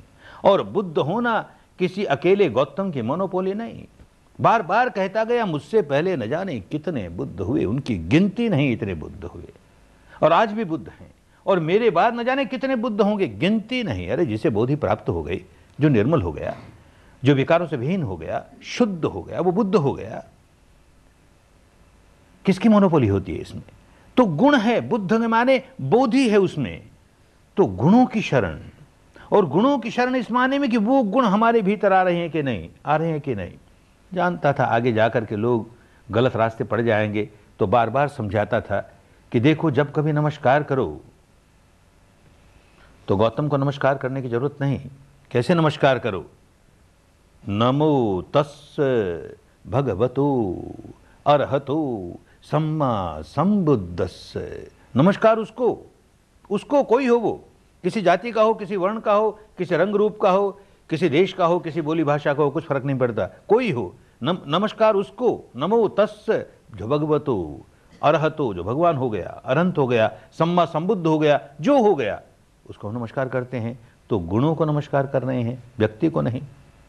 ये च बुद्ध अतीता च, ये च बुद्ध अनागत, पच्युपन्ना च ये बुद्ध, अहं वंदामी सबदा इस प्रकार वंदना करनी होगी। जितने बुद्ध भूतकाल में हुए, जितने बुद्ध भविष्य में होंगे, और जितने बुद्ध इस समय हैं, उन सब की वंदना करता हूँ। तो संप्रदाय में नहीं बंधाना तो धर्म को समझ रहा है, गुणों को समझ रहा है। गुणों को समझ करके काम करता है, खूब जानते थे आगे जाके बात बिगड़ जाएगी और बिगड़े नहीं। जितनी सदियों तक नहीं बिगड़ेगी, उतनी सदियों तक लोक कल्याण होगा।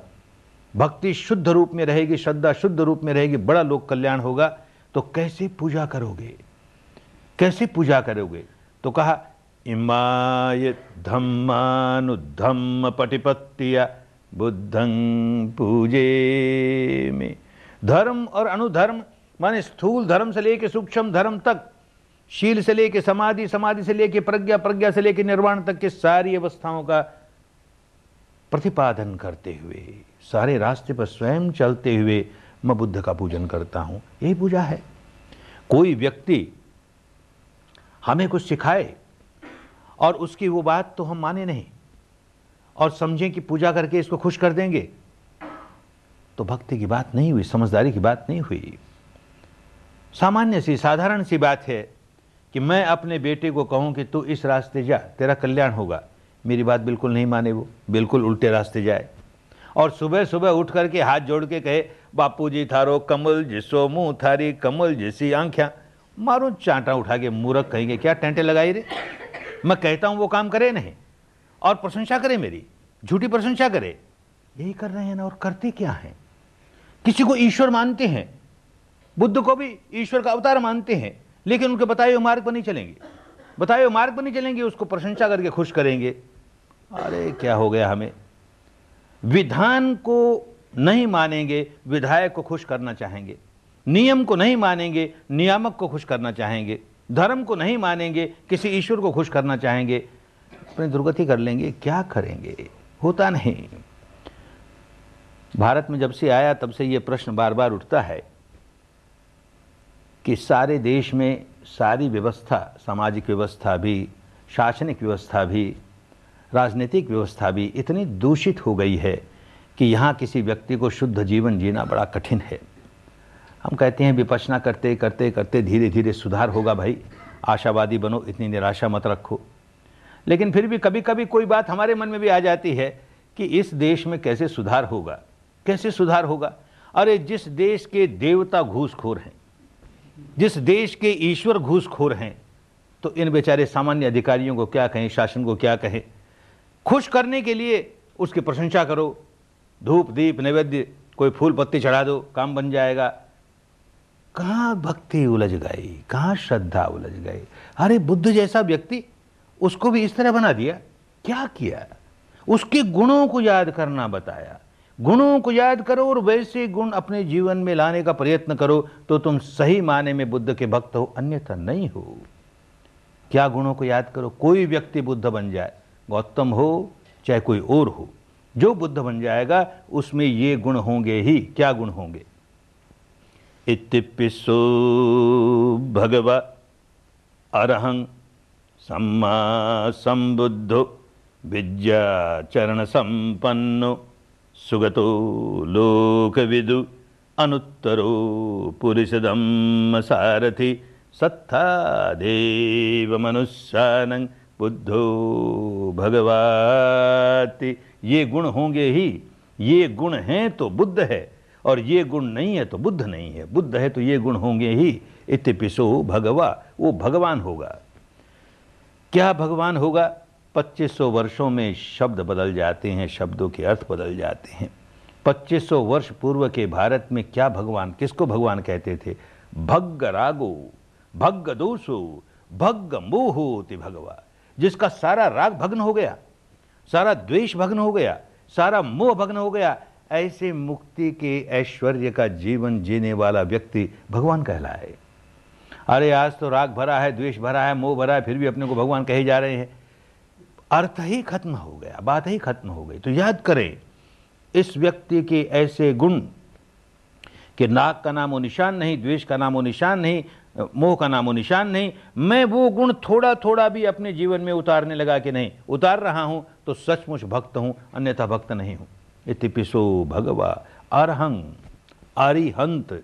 अरि कहती हैं, दुश्मन को हंत कहते हैं, नष्ट नष्ट कर दिया, मार दिया, जिसने अपने सारे दुश्मनों को मार दिया।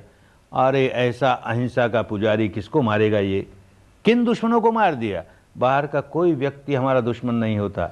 हमारे भीतर के जितने विकार हैं, वही हमारे दुश्मन हैं। तो इन सारे दुश्मनों को मार दिया जिसने, जितने भी हमारे भीतर विकार हैं, सबको नष्ट कर दिया इस माने में अरिहंत हो गया। इति इतिपिसो भगवा अरहंग सम्मा संबुद्ध। सम्यक रूप से संबुद्ध हो गया। स्वयं बुद्ध हुआ। अपने प्रयत्न से, अपने परिश्रम से, अपने पुरुषार्थ से कोई भी व्यक्ति बुद्ध होगा, कोई व्यक्ति मुक्त होगा तो अपने पुरुषार्थ से होगा। पुरुषार्थ कोई और करे, मुक्त मैं हो जाऊँ, ये होने वाली बात नहीं है। तो सम्मा संबुद्धो, विद्या चरण संपन्नो। विद्या में भी संपन्न है, आचरण में भी संपन्न है। धर्म को, धर्म की गहराइयों को विपशना द्वारा, प्रज्ञा द्वारा टुकड़े टुकड़े करके खूब समझ गया, अपनी अनुभूति पर उतार ली और वो जीवन में आने लगी, जीवन व्यवहार में आने लगी।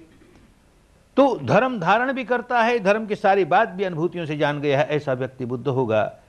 और जो कहेगा अपनी अनुभूतियों के बल पर कहेगा, कल्पनाएँ नहीं, कल्पनाओं का नामो निशान नहीं होगा। यथावादी, तथाकारी, यथाकारी, तथावादी, जो कहेगा वही करेगा, जो करेगा वो कहेगा, क्योंकि अनुभूति से, अपनी अनुभूति से जाना है, वही लोगों को सिखा रहा है, इस माने में विद्या चरण संपन्नो, सुगतो। गति बड़ी अच्छी, जो कदम उठाएगा अच्छा ही कदम, शरीर का, वाणी का, चित्त का, कोई दुष्कर्म ऐसे व्यक्ति से हो ही नहीं सकता। सुगतो लोक विदु सारे लोगों को जान गया। सर्वज्ञ हो गया। सारे लोग निरय लोक से लेकर के भवाग्र तक के लोग अरूप ब्रह्म तक के लोग अनुभूति से जान गया। इस साढ़े तीन हाथ की काया में ही नरक है। इस साढ़े तीन हाथ की काया में ही पशु लोग मनुष्य लोग देवलोक ब्रह्मलोक अरूप ब्रह्मलोक सारी इसी में समाये हुए हैं। भीतर विपसना करते करते करते करते और सारी अनुभूतियाँ होने लगती हैं। सब जान गया, सर्वज्ञ हो गया तो लोक विदु हम भी ऐसा होने के लिए कुछ काम करें, तब तो भक्त हुए, अन्यथा काहे के भक्त हुए? और किस तरह से कैसा शास्त्र है? कैसे गलत रास्ते जाने वाले लोगों को सही रास्ते लाने के लिए कितनी करुणा है, कितने प्यार से गलत रास्ते जाने हुए लोगों को सही रास्ते पर लाता है। सारा जीवन भर यही करता है। पैंतीस वर्ष की अवस्था में सम्यक संबुद्ध हुआ, मुक्त हुआ और अस्सी वर्ष की पकी हुई अवस्था में शरीर छोड़ता है। पैंतालीस वर्ष, रात, दिन, मुश्किल से एक पहर रात को, वो भी शरीर को केवल आराम देगा, नींद नहीं और बाकी सारा समय लोक सेवा लोक सेवा लोक सेवा। मृत्यु समीप है। अस्सी वर्ष की अवस्था है। और कुशीनगर के बाहर किसी पेड़ के नीचे लेटे हुए हैं। ये रात समाप्त होते ही सुबह प्राण छूटेगा। ऐसी घोषणा स्वयं ही की है। आनंद उसका सेवक साथ है। उसके मन में आता है कि अगर लोगों को पता चला कि भगवान बुद्ध इतने समीप हमारे नगर के आए, और ये आनंद कैसा है, इसने आगे खबर भी नहीं की। नहीं तो उनके जीते जी हम फिर एक बार नमस्कार कर लेते, उनका, उनकी मंगल कामना मैत्री ले लेते। तो उसने कहा, लोगों को खबर करनी चाहिए। जाके नगर में कुछ लोगों को खबर की और बात फैल गई। अब लोगों की भीड़ आ रही है। भीड़ आ रही है दर्शन करने के लिए, नमस्कार करने के लिए। लोग भीड़ के भीड़ आते हैं, नमस्कार करते हैं, चले जाते हैं, आते हैं, नमस्कार करते हैं, चले जाते हैं। कैसे संभाले इस भीड़ को, लोगों को क्यों में खड़ा किया और नमस्कार किए जा रहे हैं। पो फटने वाली है, अब थोड़े से मिनटों के बाद ही शरीर त्यागेंगे। और एक आदमी जो क्यू के आगे खड़ा है, वो कहता, मैं नहीं हटता। मैं नमस्कार करने नहीं जाऊँगा। मुझको तो उनसे ये विद्या सीखनी है, धर्म की बात सीखनी है। नमस्कार करने में क्या पड़ा है? आनंद कहता है कि, अरे भाई, इस वक्त धर्म सिखाने का समय नहीं। अब तो उनका सांस छोड़ने का समय है। कैसे तुम्हें क्या धर्म सिखाएँगे? तुम्हें नहीं नमस्कार करना, नहीं नमस्कार किसी और को आने दो। वो हटे भी नहीं और आगे बढ़े भी नहीं। और ये बात भगवान के कान में पड़ती है। करुणा जागती है। अरे, कोई धर्म के गंगा के पास आया और उसका हाथ रोका जा रहा है। प्यासा है। चुल्लू भर पानी पीना चाहता उस गंगा से और कहता, पानी नहीं पी सकते। इस गंगा को नमस्कार करो और चले जाओ। तो गंगा में करुणा की बाढ़ आती है। आनंद मत रोक इसे। ये धर्म के लिए आया है। इसे धर्म सिखाना है। भेज इसे। सांस छोड़ते छोड़ते भी एक व्यक्ति को भी धर्म मिल जाए, बेचारा उलझा हुआ है। कैसे साधना होती है, कैसे समाधि होती है? नहीं, उलझा। अरे, इसको ये विद्या मिल जाए, कल्याण हो जाएगा। ऐसी करुणा जिस व्यक्ति में, और वो हमारा उपास्य हो जाए। और हम कहें कि हम उसके शरण गए, उसके गुणों की शरण जाए नहीं, कर्मकांडों में पड़ जाए तो क्या मिलेगा? ऐसे सदगुण हमारे में आए तो सचमुच कल्याण हो जाएगा। ऐसे ही धम्मं शरणं गच्छामी कहेगा, धर्म की शरण जाता हूँ। क्या धर्म की शरण जाते हैं? कभी नहीं कहने दिया बौद्ध धर्म की शरण जाता हूँ, कि हिंदू धर्म की, कि जैन धर्म की। धर्म की शरण जाता हूँ। धर्म सार्वजनीन है। जैसे ही धर्म को हिंदू बनाया, कि बौद्ध बनाया, कि जैन कहा, कि ईसाई कहा, वैसे ही धर्म को छोटा कर दिया। अरे, जो अनंत है, घटघट व्यापी है, अणु अणु में को धारण किए हुए है, उस सर्वव्यापी धर्म को, कुदरत के कानून को एक छोटे समुदाय का धर्म कह दिया। तो समझ में नहीं आया ना, धर्म की शरण जा रहे हैं। तो कहा, धर्म का क्या गुण होता है? उसका क्या स्वभाव होता है? स्वाखा तो भगवता धम्मो संदिठिको अकालिको, एहि पश्चिको, अपनेयिको पच्चतंग वेदितब्बो विन्युहीति। ये धर्म के गुण होते हैं। स्वाखा तो अगर धर्म सचमुच धर्म है तो अच्छी तरह समझाया गया होगा। कोई समझाने वाला धर्म क्यों समझाता है? कि उसे सुन करके, समझ करके लोग उसे धारण कर सकें। और ऐसी गुत्थियों में, पहेलियों में समझाए कि ऊपर ऊपर से तो एक अर्थ है और बहुत गहरा अर्थ कुछ हो रही है तो लोग क्या समझेंगे? और समझेंगे तो धारण कैसे करेंगे? तो धर्म अगर सचमुच धर्म है तो उनका इन दार्शनिक जंजालों से लेन देन नहीं। खूब सरल सरल भाषा में समझाया गया होगा, स्वाख्यातो सुअख्यात होगा, और संदिठिको धर्म अगर होगा, उसमें कल्पना को जगह नहीं। जो संदृष्टिक अपनी आँखों के सामने जो अनुभूति हो रही है, बस उसी के सहारे कदम कदम कदम कदम चलना होगा। स्थूल से स्थूल अनुभूति होती है तो सत्य है वो। हमें अनुभूति हो रही है, सांदृष्टिक है, कल्पना नहीं है। और इससे सूक्ष्म हुई, उससे सूक्ष्म हुई, यूँ करते करते करते अंतिम अवस्था तक पहुँच जाएगा तो समझो धर्म है।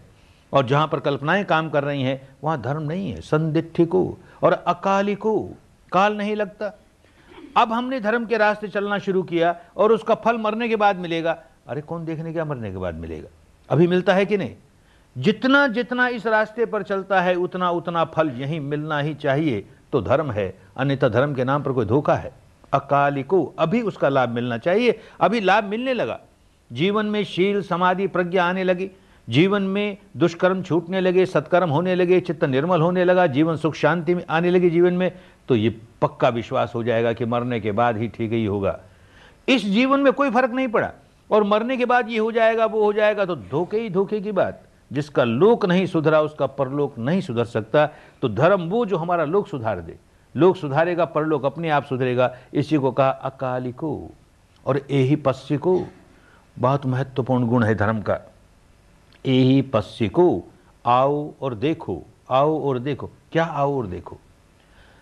रहा नहीं जाएगा। जो व्यक्ति धर्म का रस चख लेगा, जो केवल बुद्धि विलास करके चला जाएगा, वाणी विलास सुन के चला जाएगा, शिविर में आया, प्रवचन बहुत अच्छे लगे, गुरु गुरु जी के प्रवचन। अरे, प्रवचन अच्छे लगे कि धर्म अच्छा लगा? तूने चख के देखा कि नहीं? चक के देखे और उसका रस अच्छा लगे तो समझना चाहिए कि धारण किया, कुछ काम किया। ऐसा जिसने काम किया, उससे रहा नहीं जाता। चौथा दिन, पांचवा दिन होते होते बैठा है, ध्यान करने के लिए और मन में आता है, अरे, इतना अच्छा रास्ता। इसे तो मेरी माँ भी करे रे, मेरा बाप करे रे, मेरी पत्नी करे, पति करे, भाई करे, बहन करे, बेटा करे, अमुक करे अमुक करे, फिर होश आता है। अरे, हमको तो सांस देखना था, संवेदना देखनी थी, कहाँ भाग गए? फिर काम में लगता है। फिर विचार उठता है, अमुक आदमी बड़ा दुखियारा रहे उसको ये विद्या मिल जाए, बेचारे का कल्याण हो जाएगा रे। रहा नहीं जाता। फिर रोकता है, फिर मन में आता है, फिर रोक। और शिविर समाप्त होने के बाद तो सचमुच नहीं रहा जाएगा। क्योंकि चका है। तो मन में ऐसा आएगा ही कि ऐसी कल्याणकारी विद्या अनेक लोगों को मिले। सभी तो दुखियारे हैं बेचारे। कैसे लोगों को मिले? मैं इसमें क्या कर सकता हूँ? क्या कर सकता हूँ? अभी सिखाने की योग्यता तो मुझमें नहीं आई तो क्या कर सकता हूँ? कोई अच्छा लेखक होगा तो रहा नहीं जाएगा। कि लोगों को पता तक नहीं कि धर्म की गंगा बहने लगी और शुद्ध रूप में लोगों का लाभ होने लगा। तो लोगों को मालूम तो हो तो ऐसा लेख लिखेगा, कोई वक्ता हो तो कहीं बोलेगा, किसी को समझाएगा। और कुछ नहीं तो किसी के पास धन है तो मेरा धन और किस काम आएगा? इससे अच्छा और क्या हो सकता है कि किसी आदमी के निवास के लिए एक कुटिया बना दी, निवास के लिए कुछ बना दी, ध्यान के लिए बना दी। किसी व्यक्ति जो साधना कर रहे हैं उनके भोजन के लिए हमने कुछ दे दिया। अरे, एक व्यक्ति का भी कल्याण हो जाएगा। मेरे धन का बड़ा सदुपयोग हुआ। यूँ बड़े शुद्ध चित्त से दान देगा जिससे लोगों का कल्याण हो। दान देगा और कोई कहेगा कि अच्छा दान तो दिया, लेकिन सेवा करता हूँ। इतने लोग मेरी सेवा में लगे। जब मैंने दस दिन काम किया, कितने लोग निस्वार्थ सेवा करते रहे। अरे, धन्य है ये लोग। मैं भी इसी तरह दस दिन जाकर के सेवा करूँ। किस लिए? कि अधिक से अधिक लोगों को धर्म मिल जाए, ये विद्या मिल जाए, वो दुखों के बाहर आ जाए। ऐसा होने ही लगता है। इस मापदंड से मापा जाता है कि ऐसा भाव औरों का कैसे कल्याण हो जाए, औरों का कैसे कल्याण हो जाए, ये भाव आने लगा कि नहीं और कितना कितना आने लगा। जितना जितना आ रहा है, समझो, उतना उतना धर्म में प्रगति हुई है।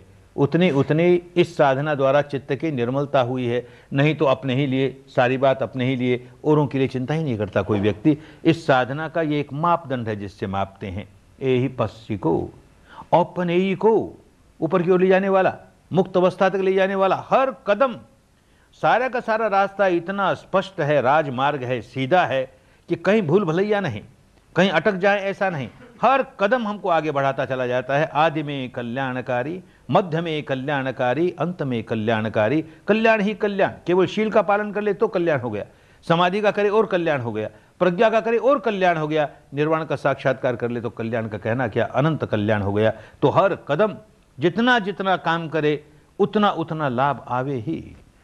इस रास्ते पर किया हुआ जरा सा भी प्रयास व्यर्थ नहीं जाता। फल मिलता ही है, आगे क्यों ले जाता, चला जाता, इसलिए उपनयी को और पच्चतंग वेदितब्बो विन्यू ही थी जो विन्यू है, समझदार लोग हैं, पच्चतंग, प्रत्यात्म, अपनी ओर, अपने बारे में क्या सच्चाई है, धर्म वही है।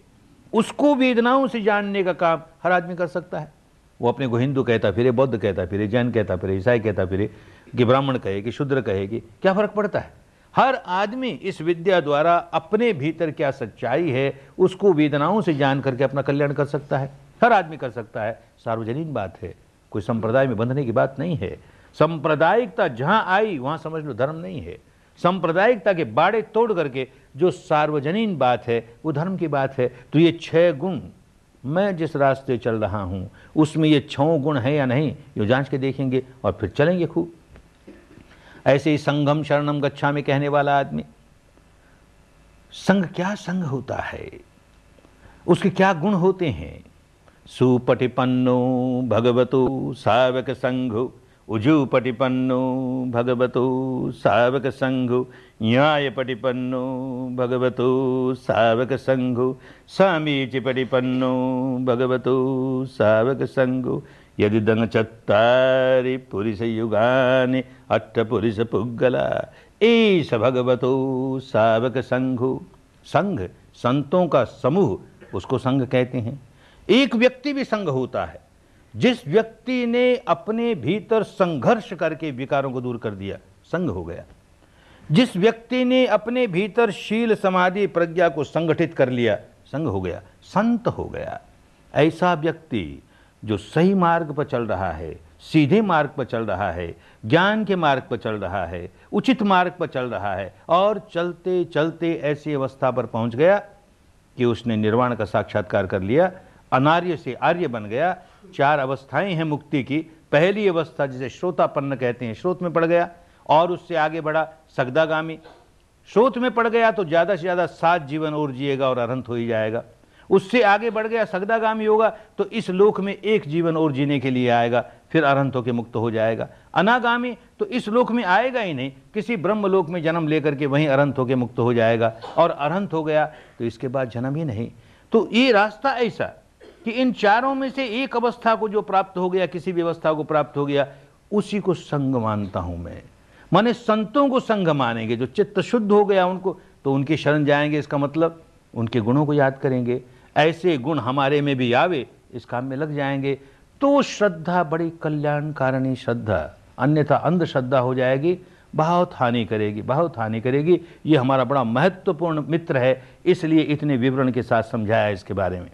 दूसरा मित्र हमारा, वीर्य। मेहनत करनी होती है, पुरुषार्थ करना होता है, पराक्रम करना होता है। श्रद्धा तो बहुत जागी। धर्म भी समझ में आ गया, लेकिन चले नहीं। तो चले नहीं तो बात नहीं बने ना। तो वीर्य, मेहनत करे, परिश्रम करे, अब काम में लग जाए। काम में कैसे लग जाए, ये पता होना चाहिए। उसके साथ ज्ञान रहे, विवेक रहे, होश नहीं है तो गलत तरीके से मेहनत करता चला जाएगा, मेहनत तो बहुत करेगा, परिणाम कुछ नहीं आएगा। तो एक कहानी अपने यहाँ चलती है। काशी की नगरी, पाँच दोस्तों ने चांदनी रात में नौका विहार करने का निर्णय किया। और काशी तो काशी भंग भवानी की नगरी। पाँचों ने खूब भंग पी और बैठ गए नाव में और सारी रात नाव खेते हैं। खूब चप्पू चलाए। सारी रात नाव खेते रहे, चप्पू चलाते रहे, पसीने से लथपथ हो गए। रात पूरी हुई, सूर्योदय हुआ तो देखते हैं वहाँ के वहाँ, अरे, एक इंच भी ये नाव नहीं सर की हमने इतने चप्पू चलाए, इतनी नाव खेई और ये चली नहीं बिल्कुल, क्या हो गया? तो देखते हैं जिस रस्सी से तट पर बाँध रखा, उसे वो तो खोली नहीं और चप्पू चलाए जा रहे हैं। तो ये अज्ञान के रस्सी साथ बांधे रहेंगे और चाहेंगे कि हम काम करते जाएँ और हमको मुक्त अवस्था मिल जाए, एक इंच आगे नहीं बढ़ेंगे। खूब अच्छी तरह समझे काम कैसे करना है? अपने शरीर में होने वाली संवेदनाओं की जानकारी हो, उसके प्रति अनित्य भाव जागे, अनुभूति से जागे, और राग नहीं जगने पाए, द्वेष नहीं जगने पाए तो रस्सी खोल दी। अविद्या की रस्सी खोल दी, अब विद्या ही विद्या है, आगे बढ़ते चले जाएँगे, बढ़ते चले जाएँगे। ऐसा वीर्य होना चाहिए। तीसरा मित्र हमारा सती, माने स्मृति, फिर उलझ जाएँगे। आज की भाषा में सती, स्मृति का अर्थ याददाश्त हो गया। कुछ याद नहीं करना है। सजगता है। सजगता किस बात की? बाहर के किसी आलंबन की सजगता नहीं। ये शरीर और ये चित्त, इन दोनों से संबंध रखने वाली जो जो घटनाएँ घट रही हैं, उनके प्रति सजग। तो साढ़े तीन हाथ की काया के भीतर जो कुछ हो रहा है, उसके प्रति सजग, तब तो सती। और नहीं तो सती का स्मरण हो जाएगा, स्मृति हो जाएगी, स्मरण हो जाएगा, और स्मरण का सुमरण हो जाएगा, और करने लगे किसी का सुमरण। तो एकदम भटक गए, कहीं किस रास्ते चले गए? स्मृति माने सजगता, और अपने बारे में पच्चतंग प्रत्यत्म अपने प्रति क्या घटना घट रही है, उसके प्रति सजग रहना तो सती हुई। चौथा मित्र हमारा समाधि, यही सजगता। क्षण प्रतिक्षण क्षण प्रतिक्षण, इसी तरह चालू हो रही है, चालू रही है। इसमें बाधा नहीं आती। तो लंबे अरसे तक स्मृतिवान रहे। समाधि हो गई। सजगता है। तो समाधि ठीक है। और सजगता नहीं है, किसी कल्पना में डूब गया तो समाधि नहीं है। किसी कल्पना में डूब करके चित्त को एकाग्र कर सकता है। किसी कामना के सहारे चित्त को एकाग्र कर सकता है, किसी पर द्वेष जगाते हुए चित्त को एकाग्र कर सकता है, कोई काम की बात नहीं हुई। सजग है, अपने बारे में सजग है, और उस सजगता को आलंबन बना करके चित्त को एकाग्र कर रहा है। राग नहीं जगा रहा, द्वेष नहीं जगा रहा, वो समाधि, सम्यक समाधि हुई, बड़े कल्याण की हुई। पांचवा मित्र हमारा प्रज्ञा, अरे महाकल्याणकारी मित्र हमारा प्रज्ञा। वो भी कहीं गड़बड़ ना हो जाए, कि कहीं श्रुत प्रज्ञा को ही प्रज्ञा मान के अटक न जाए। शास्त्र पढ़ लिए ना? सारे शास्त्र पढ़ लिए, अब तो बड़ा ज्ञाता हो गया मैं। अथवा चिंतन प्रज्ञा को प्रज्ञा मान करके अटक न जाए। बड़ा चिंतन मनन करता है, तर्क वितर्क करता है, खूब समझ गया धर्म, कुछ नहीं मिलेगा। ये जो भावनामय प्रज्ञा है, अनुभूतियों से जो सत्य उजागर होगा और उस सत्य के सहारे जो ज्ञान जागेगा, वो सही माने में प्रज्ञा है, वो प्रत्यक्ष ज्ञान है। इस माने में प्रज्ञा है। प्रज्ञा सचमुच प्रत्यक्ष हुई कि नहीं? भावनामयी हुई कि नहीं, उसको मापने का एक मापदंड है। अगर सचमुच भावनामयी प्रज्ञा है तो इसका मतलब हमको संवेदनाओं के सहारे, सच्चाई को जानते जानते, उसके अनित्य स्वभाव को जानते जानते हम समता में स्थापित हुए। राग नहीं जगाते, द्वेष नहीं जगाते, मन को अशांत नहीं होने देते, बेचैन नहीं होने देते, समता रहती है, सही माने में अंतर की गहराइयों तक समता रहती है। हम बड़े शांत रहते हैं, बड़े सुखी रहते हैं। ये समता जीवन में भी आने लगी कि नहीं, ऐसे जांचते रहेंगे। और एक कहानी अपने यहाँ चलती है। एक बहुत धनवान व्यक्ति बुढ़ापे में मर गया। मर गया दो लड़के उसके, बहुत धन संपदा।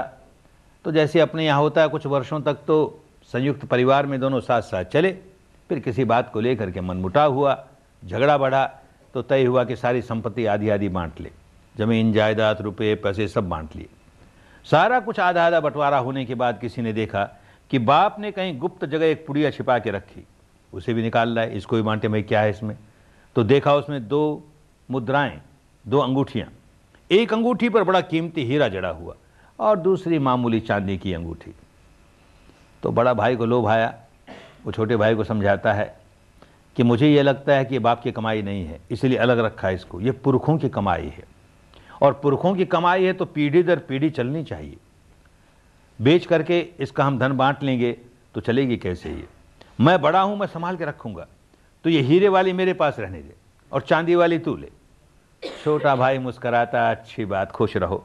आप हीरे वाली से खुश रहो, हमको चांदी वाली ठीक है। बंटवारा हो गया। दोनों के जीवन में उतार चढ़ाव आते हैं।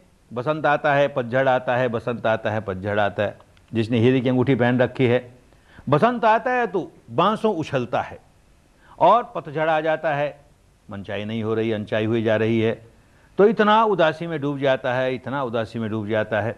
जब देखो तब टेंशन ही टेंशन टेंशन ही टेंशन डिप्रेशन ही डिप्रेशन हाइपर टेंशन तो ट्रांकुलाइजर्स लेता है स्लीपिंग पिल्स लेता है और बात बढ़ते बढ़ते इलेक्ट्रिक शॉक लगते हैं। ये बड़े भाई की हालत जिसने ये देखी, अंगूठी ली। छोटा भाई चांदी वाली अंगूठी को देखता है। बाप ने इतनी कीमती हीरे की अंगूठी संभाल के रखी, ये बात तो समझ में आई।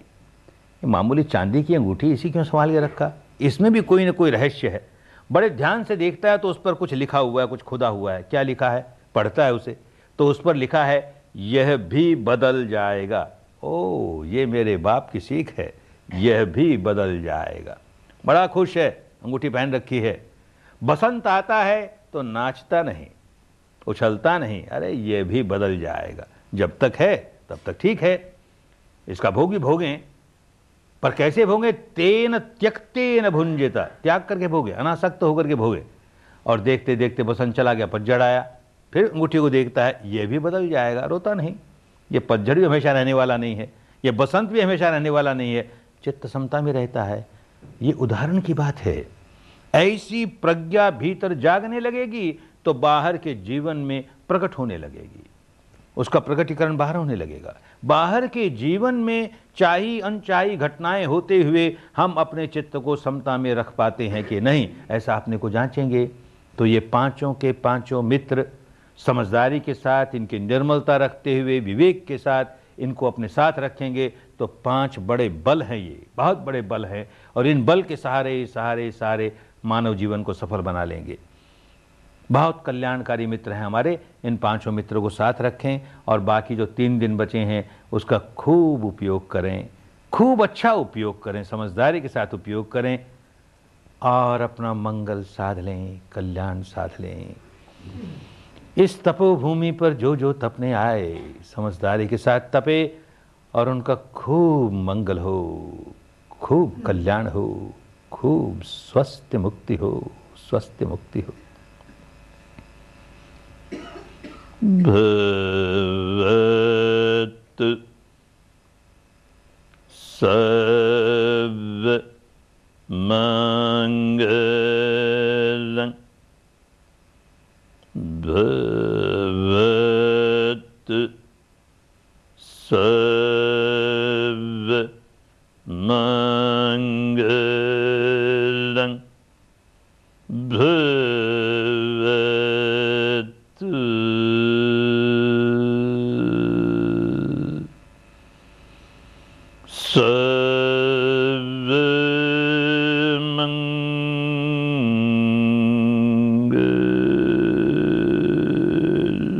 सर्वमङ्गलम्